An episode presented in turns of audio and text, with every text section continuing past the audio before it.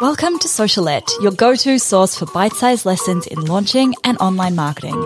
I'm your host, Steph Taylor, and I'm a corporate dropout turned launch strategist, helping you launch your digital products simply and successfully so you can reach more people, grow your audience, and become the go-to brand in your space.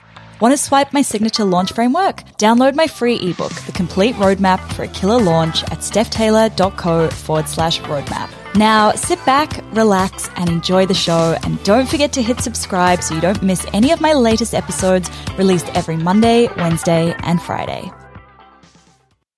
Hey, welcome back to Socialette. This is episode 397.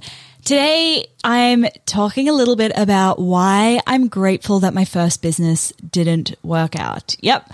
Um, as difficult as it was to shut that business down, when I look back on it now, what, three years later, three, three, nearly four years later, I look back and I think, wow, I'm actually really glad that I didn't get what I want, what I wanted. And this is the thing. So when we're in the thick of failure, when we're in the middle of it, it can feel like the absolute worst thing ever. And it definitely did at the time. But then with a little bit of time and a little bit of perspective, it's really a lot easier to look back and see that actually, yeah, it worked out for the best. It's a little bit like the, the heartbreak that with hindsight you can look back on and realize that it wasn't meant to work out. Or the, the job that, um, you thought was going to be your dream job and then you were so disappointed when you got the, when you saw the reality of the job and that didn't work out. And now you look back on it and you're glad that it didn't work out because you've followed a completely different path. So here are a couple of reasons why I'm glad that my first business didn't work out. Firstly, I learned all of the lessons that I needed to learn at the time when I first started that business, I didn't know what I didn't know. And there was no way that I was ready to run an e-commerce business at scale. I thought I was ready to run an e-commerce business at scale, but uh, there was absolutely no way I was.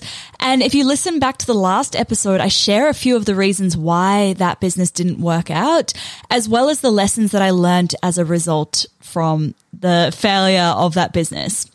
Secondly, I, that business that I created actually created a job for myself. It wasn't a business. I left my corporate job because I wanted freedom and that's why I started my business. But the business that I created, I ended up being stuck just packaging orders anyway. I wanted to travel, but I couldn't actually leave the country because I needed to be here to pack and send orders. It wasn't scalable. It had really low profit margins and ultimately I ended up basically working harder and getting paid less than I had been in my corporate job. Number three, uh, I ended up having to go and get a part time job at a startup when my business ran out of money.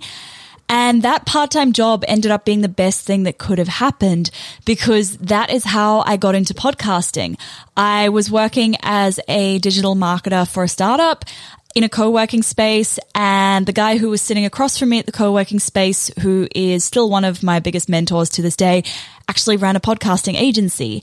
And that was where I first got introduced to the world of podcasting and had the idea that hmm, maybe I could launch a podcast. Had that idea planted in my head.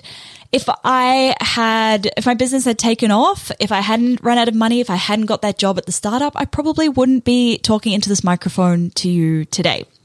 Number four, it forced me to swallow my pride and do the hard thing. Nothing like failure to really humble you, right? it forced me to admit that things weren't working. It forced me to close doors and I had to swallow my pride rather than keep on struggling through it and pretending that everything was okay. I know at the time I felt like I had something to prove to everyone who didn't think I could succeed. And it was a really tough decision. It was really tough to tell people, well, actually, you were right. I didn't succeed.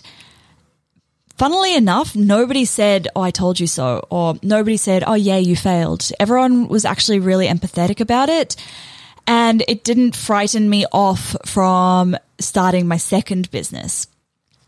The fifth reason, the last reason why I'm grateful that my first business didn't work out is that the business that I run today, what I created after that first business didn't work out, this is exactly why I left corporate. so that I can help more people, so that I can make money and that I can have freedom.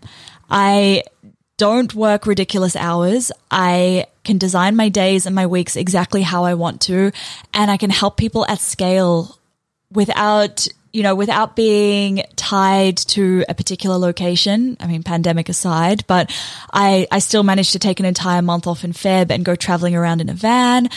If, if we were allowed to travel internationally right now, I could run my business from anywhere in the world. So that is exactly why I left corporate today. And it's been such a journey to get to where I am. But everything that I've learned along the way has played a massive part in getting here.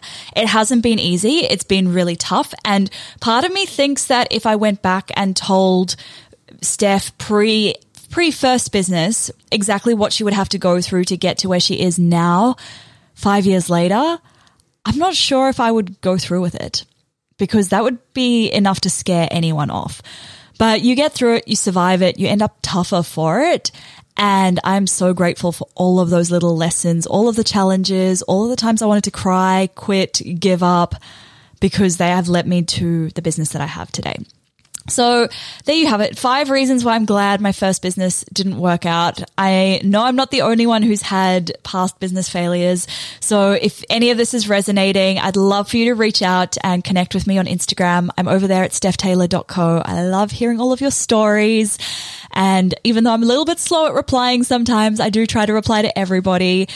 That is it for today's episode. Make sure you hit subscribe so you don't miss any new episodes released every Monday, Wednesday, and Friday. And if you have any friends who you think might enjoy this show, please do tell them about Socialette. That is how you can help me to help more people.